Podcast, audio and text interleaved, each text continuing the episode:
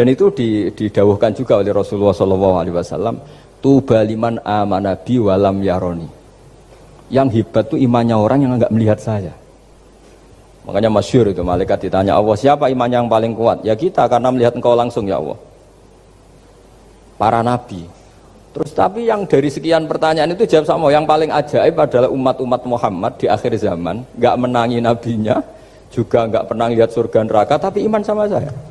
Dan mereka punya cara untuk imannya ini berkualitas sama dengan kamu para malaikat. Ya di antaranya dengan cara logika tadi yang saya utarakan tadi. Am khuliku min ghairi am humul khaliqun. Kalau alam raya ini wujud, maka penyebabnya harus sesuatu yang wujud. Masa sesuatu yang enggak wujud menyebabkan yang wujud. Kalau angka 10 ada, 1 juta ada, pasti dimulai angka 1. Makanya nisbatus naini wal arba'ah ila ma la nihayatalaha itu semuanya nisbatul far'i ilal asli. Semua angka berapapun jumlahnya itu binisbat ilal wahid adalah nisbatul far'i ilal asli. Itu cara-cara makanya tadi kajian ilmu itu tidak ada habis-habis makanya perasaan saya itu kemungkinan orang Islam jadi ateis itu kecil Pak Fatul Wahid saya punya kitab ini saya ulang lagi kitab calon wali. Kenapa saya sering cerita wali? Kalau di kampus itu kan orang inginnya ya jadi dekan, jadi rektor atau jadi menteri lah kira-kira gitu. Kalau di pesantren orang itu cita-citanya satu ingin jadi wali. Ya supaya majelis ini barokah, saya tidak perlu cerita dunia kampus. Kalau ceritakan corong jongu ya segoro lah. Bongso keinginan gitu kan tidak selera saya juga ada dunia saya. Supaya sampai dapat ilmu ya saya cerita dunia. Itu kitab, saya punya kitab kitab calon wali lah kira-kira. Atau wali wali sudah wali top. Namanya kitab Tasbidul Fuad karangannya Said Abdul Haddad itu beliau cerita. Di antara ceritanya itu unik. Kata beliau begini saya itu tidak khawatir orang Islam jadi murtad apalagi jadi ateis. Karena kalimat la ilaha illallah itu sahlatun qoriba kalimat yang mudah sekali. Sehingga saya tidak khawatir orang Islam yang ketemu orang ateis ketemu orang macam-macam asal diajari kalimat ini secara benar. Terus beliau cerita yang saya takut tuh mereka masalah perempuan dan harta. Kalau iman kayaknya ndak. Singkat cerita ya itu di kitab seperti itu. Singkat cerita saya ketemu banyak orang yang kuliah di McGill atau kuliah di Amerika, di Jerman, mungkin di Norwegia, di mana-mana di Australia dan ketemu teman-teman yang di Korea Selatan juga. Mereka itu orang kebanyakan yang nyuwun sewu nggak keluarga kiai, tapi mereka nggak ada yang nggak tetap iman. Ketika saya tanya, kenapa Anda tetap iman? Padahal ada beberapa negara yang lebih stabil, lebih makmur dibanding negara yang mengklaim sebagai negara Islam. Itu cara berpikir ya sederhana. Enggak lah Gus, kayaknya kok, kok Tuhan kok ada tanggal lahirnya? Enggak lah, kayaknya yang namanya Tuhan tuh ya awal lah. Masa pencipta langit bumi dituhani orang yang lahirnya di bumi kayak enggak lah kayaknya. Jadi ya berpikir sederhana. Padahal ya kurang ajarnya Masya Allah anak ini ya dugem ya macam-macam tapi kalau ditanya disuruh yang lain nggak mau dia nggak lah kayak yang benar tetap Islam karena kalimat ini yaitu tadi eksistensi Tuhan tadi eksistensi Allah itu La ilaha itu kalimatun sahlah, kalimatun koribah, kalimah yang begitu mudah difahami. Kenapa mudah difahami? Misalnya kita ngaji, Tuhan itu siapa? Yang menciptakan langit dan bumi. Dengan misalnya perbandingan Tuhan itu siapa yang lahir di bumi tahun sekian. Enak mana cara kita menerima itu? Kan keren yang menciptakan langit dan bumi. Tuhan itu siapa yang ada sebelum langit dan bumi? Dengan misalnya Tuhan adalah yang lahir di bumi. Keren mana? Nah, bayangkan kalau kita punya Tuhan Fir'aun. Sudah mati jadi tontonan kan terus wah gak keren maksudnya punya Tuhan kok seperti itu. Nah ini yang katanya saya Abdul Haddad kalimat ini sahlatun qaribah sehingga kalimat ini pula yang kita dilatih La ilaha illallah kalimatu haqqin alaiha nahya wa alaiha namut wa alaiha nub'at atau wa biha nub'atsu insyaallah taala minal aminin. Nah, saya ter, saya sebetulnya tadi datang itu tidak ingin menjelaskan ini, tapi tadi kata Pak Fatul Wahid, ilmu itu kalau dikaji tambah hari tambah mudah, karena perangkat untuk menemukan bulan itu misalnya nggak rata itu gampang sekali. Pakai teori pemandangan ya bisa, pakai teori gambar juga bisa. Kalau teori pemandangan tadi, kalau kita bisa melihat mobil 2 meter masih kelihatan 2 meter, itu dengan jarak berapa masih orisinil seperti itu. Tambah jauh, tambah tidak kelihatan, tambah jauh. Tambah. Nah ternyata setelah 5 kilo misalnya tidak kelihatan. Berarti untuk jumlah 2 meter hilang per 5 kilo. Nah berarti kalau bulan masih kelihatan segitu, berarti jarak kita dan bulan kira-kira sekian ribu kilo itu bisa dihitung itu tanpa teknologi makanya sebetulnya teknologi itu nyumbang itu nggak sampai 30 persen. Yang paling banyak ya sains tadi ya, pengetahuan itu yang kayak tadi orang menemukan pesawat itu kontribusi terbesar tetap pengetahuan. Misalnya pesawat dari bahan ini kalau kecepatan sekian kena angin pecah enggak tetap pengetahuan yang menopang itu. Teknologi kan paling mengantar supaya pesawat kecepatan sekian didorong mesin sekian dengan apa begitu. Nah, pesantren seperti kita ya, saya ini dididik Mbah Mun, dididik bapak saya, buyut-buyut saya, kiai. Itu sekali alim, yang alim betulan, itu ya alim betul. Ya karena memang yang repot nih saya yang yang yang agak-agak dukun itu ya ribet itu. Penting rambutnya gondrong, terus terkenal gak pernah mandi, terus nanti ada orang tertentu tertarik minta doa ini yang ribet ini susah ini sertifikasinya susah ini karena tapi kalau kita kita ini di pesantren yang coro sertifikasinya jelas jadi berani jadi gus harus bisa baca muin gitu. Berani jadi kiai harus bisa baca wahab aturan mainnya jelas kalau di, di ini. Yang repot tuh yang yang sebagian itu aturan mainnya ada. Tidak jelas. Terus promosinya itu pernah datangi menteri loh. Pernah datangi wah ya ribet kalau ukuran keren tuh didatangi apa? Menteri atau pejabat.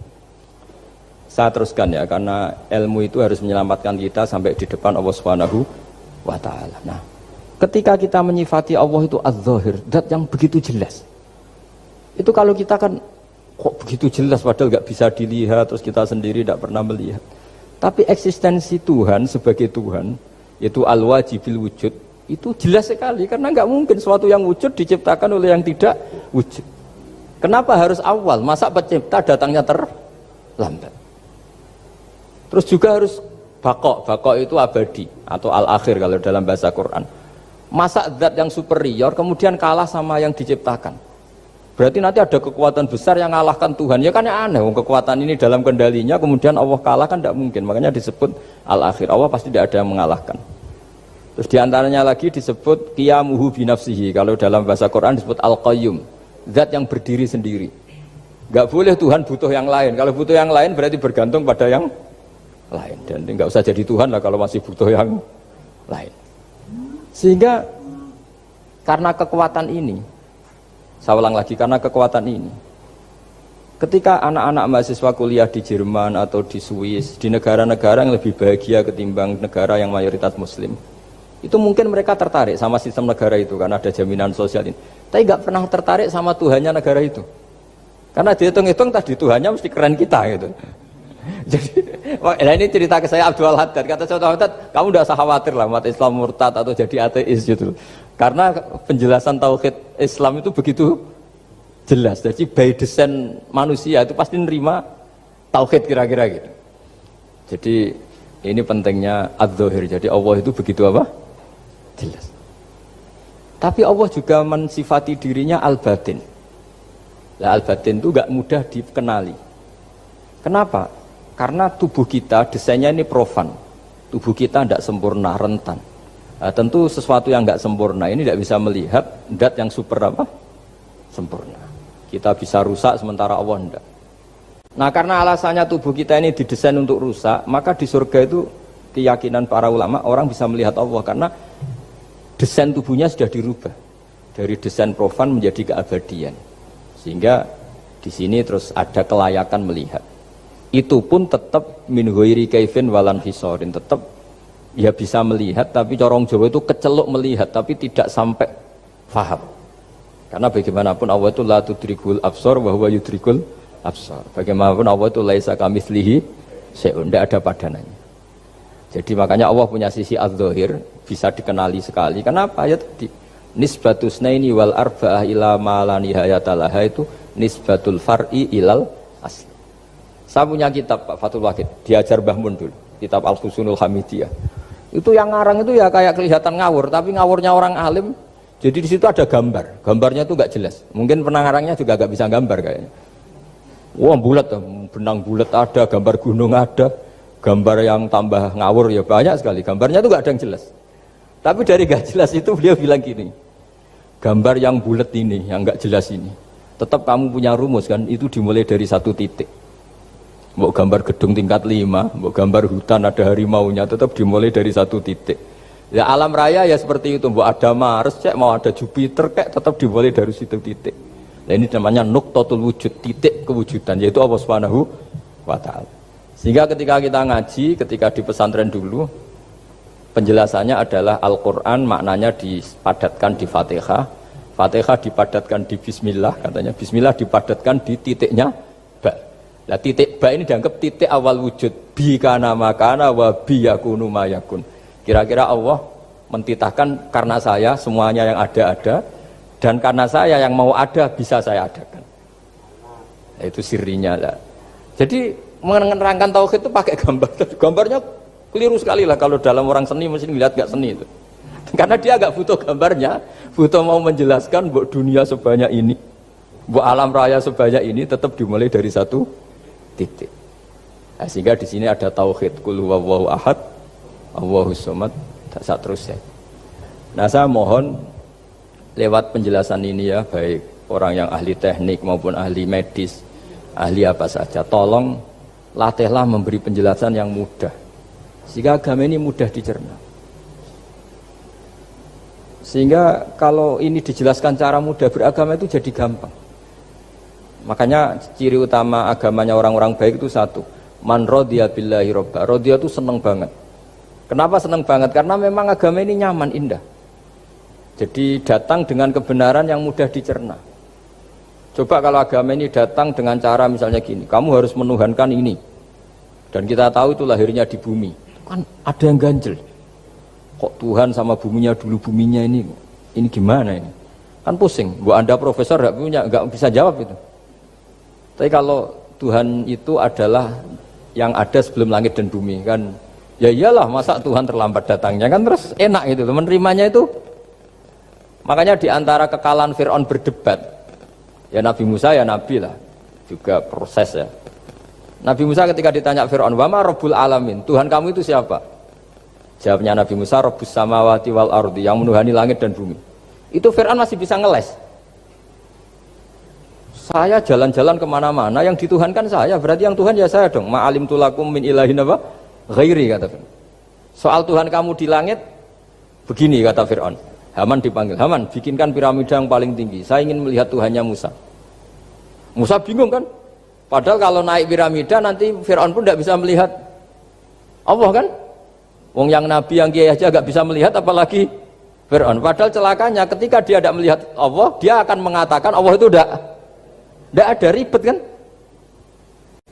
Itu penjelasan tentang Tuhan ini sebetulnya sudah absolut lah. Robus sama wati wal ardi Tuhannya langit dan bumi.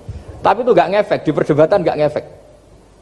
Yang ngefek adalah ketika Musa bilang gini, Robbukum wa robbu abaikumul awalin. Sing nuhani buyutem. Wah kaget pengawal Pengawal-pengawalnya langsung doiman meskipun secara siron, secara rahasia. Iya, nah, Quran pangeran berarti buyutnya radi pangeran. Kan pangerannya putu nih, berarti buyutnya wah ribet kan? Ya kalau Fir'aun Tuhan, bapaknya tambah Tuhan kan, mbahnya, buyutnya. Akhirnya kata pengawal korban, geblek tenan Fir'aun. Artinya apa? Kadang argumentasi yang sudah benar yaitu Tuhannya langit dan bumi kan ya benar lah. Tapi itu tidak ngefek di perdebatan tidak tidak ngefek. Yang ngefek adalah ketika rob hukum Warabu abaikumul awalin. Yang nuhani nenek moyang kamu.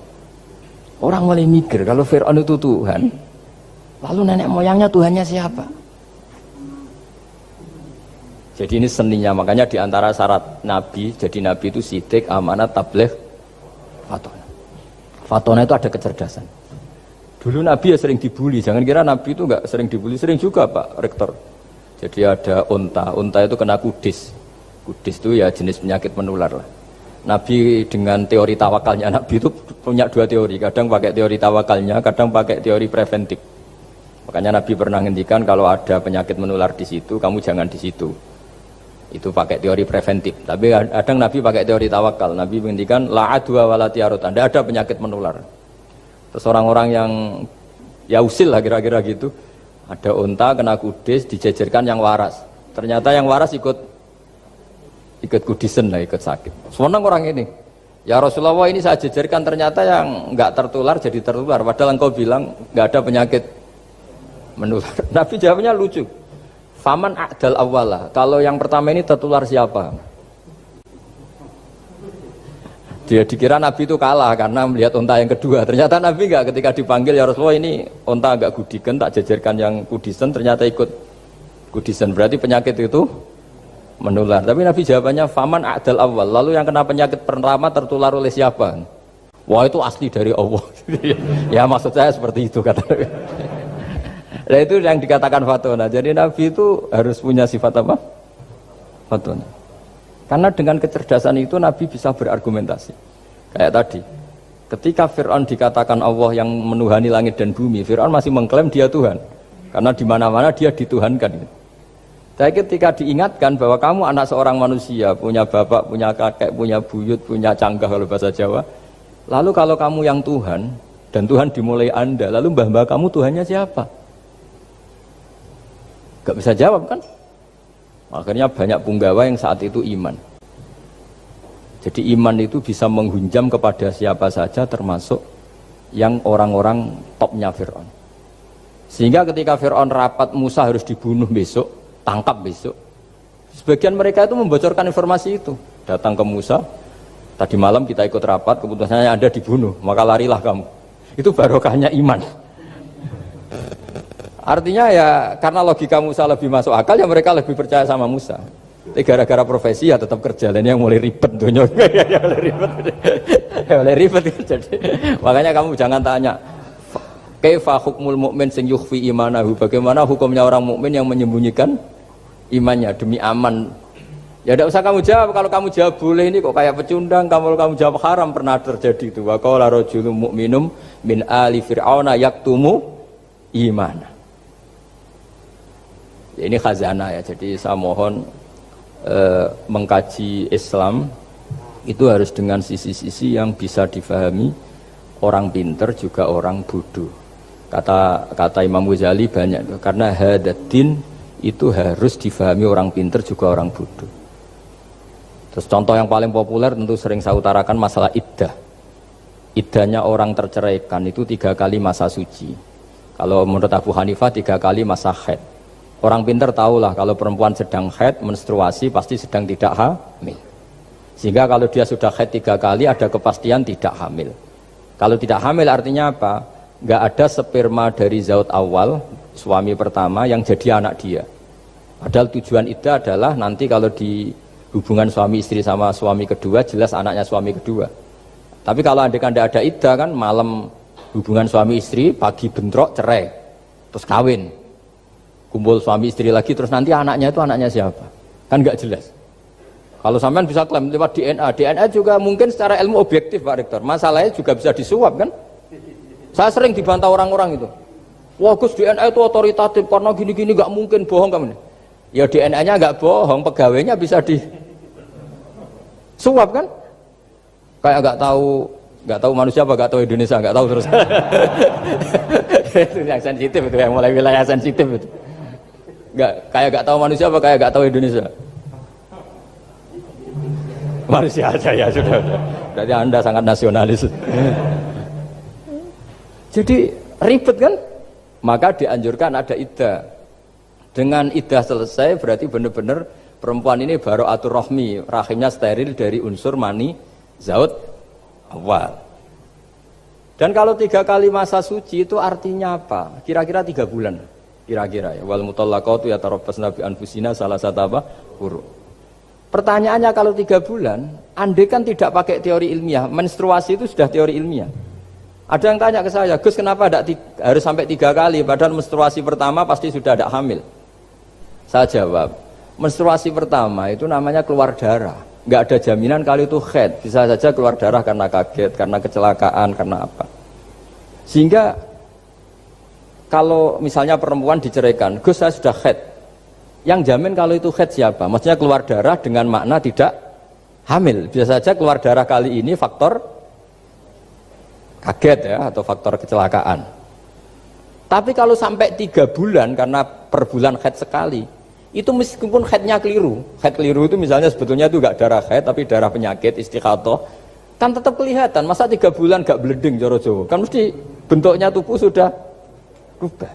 Artinya kata ulama-ulama, agama ini nggak bisa hanya mengacu ilmu. Kalau mengacu ilmu haid sekali sudah cukup. Tapi kenapa harus tiga?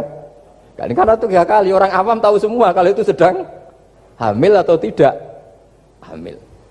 Tiga bulan dari dicerai kan kelihatan kalau hamil ya bentuk tubuhnya sudah rubah, kalau enggak intinya agama ini harus agama yang mudah difahami orang pinter juga difahami orang yang tidak pinter. Kayak tadi bulan tadi saya juga gak ngira kalau orang goblok jadi pinter itu. Jadi ini ini cerita ya. Jadi supaya kita meskipun di lembaga kampus, di lembaga modern, jangan lupa tradisi-tradisi kebodohan ya diabadikan lah kira-kira itu. Karena bodoh kadang ya penting. Makanya kalau di, cerita di dunia wali itu kaca, Anda boleh gak nerima cerita ini, tapi Anda harus percaya kalau kekuasaan Allah itu tidak terbatas. Kenapa orang Madura begitu mencintai Kiai? Sebetulnya niatnya ya agak agak agak baik, tapi ya baik, nggak baik tapi baik. Ada santri itu Madura, dia saking percaya sama Kiai itu ya khidmah, bikin teh, masakan Kiai, mijitin Kiai, pokoknya waktunya diberikan semua untuk Kiai. Dan dia nggak pernah ikut ujian, apalagi ujian kelulusan apa disertasi dokter nggak pernah dia. Kalau sekolah nggak pernah ikut ujian. Sudah ya saya ridho jadi orang bodoh, sementing ikut jenengan. Suatu saat orang ini mati, kiainya tuh pusing, waduh mati. Nah, ini di dalam alam mimpi itu, kamu boleh gak percaya, nggak wajib percaya memang. Ini kan ada akidah, jadi tidak wajib percaya. Ditanya sama malaikat, Marob buka, Tuhan kamu siapa? Jawabannya lucu, malaikat kamu itu gimana? Di mana-mana tanya ya sama orang pinter, orang bodoh kok kamu tanya? Pusing kan malaikatnya. Di mana-mana namanya tanya, itu ya sama orang pinter, masa orang bodoh ditanya? Yang bener aja kamu. Makanya bodoh ini ya senjata, makanya ini kita kalau pinter ya alhamdulillah, kalau bodoh ya alhamdulillah kan. Bodoh itu penting. Kalau negara ini tidak makmur, yang disalahkan mesti para rektor. Gunanya apa ada rektor kalau nggak solusi bagi bangsa ini? Orang bodoh pasti nggak disalahkan kan? Nanti kalau ada hisap, kenapa Indonesia carut marut? Yang dipanggil Allah itu menteri rektor, pasti itu. Apa kontribusi Anda sebagai orang pinter, sebagai profesor, sebagai orang bodoh aman? Santai, kena, nggak kena panggilan kan? Karena ada harus bertanggung jawab. Akhirnya terus malaikat tanya, lalu yang pinter siapa? Yang di atas itu, kiainya yang nalkin itu, yang di atas itu. Walhasil kiainya itu karena wali itu denger. Ya boleh cung, cung budu kok terus nganti wes mati. budu kok, budu kok kamu bawa sampai mati. Jadi kadang orang bodoh itu ya pinter tadi, malaikat tuh kamu tuh gimana? Di mana-mana tanya itu ya sama orang pinter. Wong orang bodoh kok kamu tanya. Ya ribet kan kalau sudah sudah ketemu seperti itu. Nah, Nabi juga sering ngalami apa ya, ngalami dialek sama orang bodoh. Kadang Nabi yang ngalah, kadang logikanya orang bodoh itu lebih ya lebih gampang. Itu ada orang pencari dop-dop itu semacam kayak biawak ya. Tapi tidak biawak, kayak semacam biawak ketemu Nabi e, kamu tahu kalau saya ini Rasulullah? Tidak tahu ya. Ya kamu harus harus iman kalau saya ini Rasulullah. Hatta yu'mina laka hadad ya kalau hewan ini iman sama kamu ya saya iman. Ribet kan ukurannya itu? Waduh untung Nabi Nabi betul. Terus Nabi tanya dok kamu tahu kalau saya Rasulullah? Terus dopnya saat itu bisa bicara asyhadu annaka Rasulullah terus baru iman Imannya tanya, kenapa kamu iman sama Rasulullah? Hewan aja tahu kalau dia nabi, apalagi manusia. Sehingga di masyur itu di, di acara-acara kita kalau buat debu wal ghazalah yasyadani laka bir risalah itu buat debu wal ghazalah yasyadani laka bir risalah. Sehingga nah kekeliruan kita, saya sering ngomong di mana-mana, matur di mana-mana. Masyarakat Indonesia mayoritasnya tetap yang nggak pinter Orang Islam mayoritas yang nggak pinter. Lalu orang nggak pinter ini diabaikan sehingga mereka tidak jadi energi yang luar biasa untuk mengawal Islam atau mengawal Indonesia. Itu keliru menurut saya. Menurut saya orang-orang yang nggak pinter pun tuh punya nurani. Zaman kita dijajah Belanda, itu tidak semua orang rektor, tidak semua orang profesor, tidak semua orang kiai, tidak semua orang orang alim. Mereka orang-orang yang nggak terpelajar, tapi tetap tahu caranya melawan apa? Belanda, melawan penjajah. Karena tadi manusia ini diciptakan itu sudah punya pengetahuan. Seperti mukadimah dibaca Pak Rektor Iqra wa rabbukal akram alladzi 'allama bil qalam 'allamal insana malam ya alam. Jadi bawaan manusia itu akan akan tahu untuk sesuatu yang perlu diketahui meskipun dia orang bodoh. Saya ulang lagi meskipun mereka orang apa? Orang bodoh. Ya, di sini ini Islam datang yastawi fistifadotiha e fistifadoti syariah ar-rijalu wasibyan bahwa ukuran kebenaran itu adalah siapa pun mudah tahu. Bahwa angka 2, angka 3, angka 5 itu adalah far'ul wahid. Cabang dari angka 1 fal aslu huwal wahid. Yang asli adalah angka 1 dan satu ini harus satu. 0, itu ditemukan untuk setelah ada angka 1 jangan keliru kamu. Tanpa ada angka 1 tidak ada 0, 0, ada gunanya kalau ada 01 misalnya ada orang bilang tapi kan ada 0,5 tetap saja harus ada angka 1 nggak bisa kamu bayangkan 0,5 kan karena ada satu. Artinya apa? Kamu bilang separuh dari satu. Tapi itu pun karena karena sudah ditemukan aljabar. Makanya kalau dalam matematika Arab mungkin di sini banyak orang eksak. Kalau matematika Arab itu mudah sekali Pak. Orang Arab itu nggak mau bilang 2,5. Misalnya zakatnya tijarah itu 2,5. Itu kan kalau kita zaman SD kan garap porogapit. Itu orang Arab nggak mau. Saya pernah cepet-cepetan garap matematika yang ahli matematika sama saya itu cepet saya. Karena saya pakai matematika bodoh. Justru itu gampang. Kalau orang Arab cara berpikir gini, kalau bilang 2,5 itu rubuul usur, apa? Rubul usur. Dari rubul usur gini, seperempat dari sepersepuluh. Jadi misalnya 100, 100 sepersepuluhnya berapa? 10. Setelah 10, seperempatnya berapa? 2,5. Jadi bertahap. Rubuul usur. Sehingga misalnya gitu satu juta kan angkanya nolnya kan 6 kalau kamu porogapit 2,5 kan kuweselan dia porogapit. Kalau orang Arab gampang satu juta sepersepuluhnya berapa? 100 seperempatnya? 25 berarti 2,5 nya satu juta. 25 ribu. Orang Arab bilangnya rubuul usur seperempat dari sepersepuluh jadi di sepersepuluhkan dulu baru di seper empat. Jadi lebih cepat. Sampai pakarnya tanya, Gus kok bisa gini? Wah, aku anak kiai ngawur. Saya ini makanya banyak orang pesantren itu pintar matematika. Sebetulnya matematika model ya sebenarnya kayak kayak agak model bodoh-bodoh itu. Tapi itu gampang, orang awam gampang. Kalau bila, kalau kita kan enggak, misalnya zakatnya zakatnya zuru, zakatnya tanaman tuh seper sepuluh atau seper dua puluh. Kalau orang Arab enggak mau seper sepuluh atau seper 20 berarti kalau satu 100 ton atau 100 pintal berarti berapa? 10 atau 5 kan? Seper 10 nya 100 berapa? 10 kalau seper 20 nya 5 kalau hitung-hitungan di fikih zakat orang modern kan seper 10 atau seper 20 kalau orang Arab nggak mau bilang gitu zakatnya zuro itu al usur seper 10 berarti per 100 ton misalnya 10 atau nisful usur separuh dari seper 10 jadi gak mau bilang seper 20. Usur atau nisful usur. Gampang mana coba? Ya kan, usurnya kan 10. Kalau nisful usur 5 atau seper 20. Daripada gawe poro gapit, wah seruat. Jadi kita-kita ini yang kelihatan goblok matematikanya ya pinter juga gitu. Meskipun juga tetap goblok karena ada nekuni gitu. Sehingga di pondok itu ya dulu diajarkan faroid, falak itu ya gampang sekali karena memang hitungan Arab itu. Kalau bilang dua per tiga itu sulusan ya apa? Jadi enam. Dua per tiganya enam berapa? Enam sulusnya berapa? Sepertiganya? Dua. Nah, sepertiga itu sepertiga dua kali. Berarti berapa? Empat. Ya, enam. Itu dua pertiganya kan? Pokoknya bahasa Arabnya sulusan. Kalau orang terjemahnya berapa? Kalau orang dua kali sepertiga, Pak. Dua per tiga. Sulusan itu dua per tiga.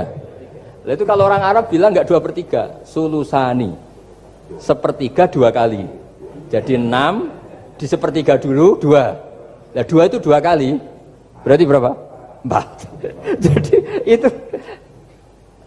Nah Quran itu ya kira-kira gitu. Jadi kelihatannya goblok tapi itu pinter itu Yang porogabit kelihatannya pinter, tapi tidak pinter. Ukuran orang pinter yang mempermudah yang sulit. Jangan mempersulit yang mudah kan itu. Makanya saya bilang ini yang pinter yang mana itu. Nah, saya, saya kembali lagi ke tadi. Jadi agama ini datang dengan sebegitu mudah. Sampai matematika yang katanya sulit itu matematika Islam itu mudah sekali karena tadi misalnya kalau satu miliar zakatnya dua persen setengah berapa? Kan pusing kan? Tapi kalau kamu pakai teori rubul usur satu miliar, usurnya 100 juta. Seperempatnya 25 juta. Berarti per satu miliar. Gampang mana coba sama ngomong itu? Nanti ada yang nyeleduk gampang kalkulator Gus. ya ribet lagi kan kalau kalkulatornya pas hilang. Atau pas dipakai anaknya belajar daring ribet kan HP-nya. Jadi ini cerita ya. Jadi seperti yang kita katakan Pak Rekro tadi sebetulnya ciri utama ilmuwan atau ulama atau profesor atau dokter itu usahakanlah yang muda itu, yang sulit itu menjadi apa? Mudah. Yuridu wa bikumul yusra wa la yuridu bikumul usra. Sehingga kata Imam Alamudi, dia menjadi wali besar itu justru karena belajar tauhid. Yang dari belajar matematika tadi dari matematika dia tahu bahwa angka berapapun jumlahnya itu bin nisbat ilal wahid itu semuanya nisbatul far'i ilal asli. Semua itu cabang dari satu. Alam ini bu, kayak apa besarnya, apa Mars ada Jupiter, tetap semuanya nisbatnya ke Allah adalah nisbatul far'i ilal asli. Semua itu diciptakan oleh pokok yang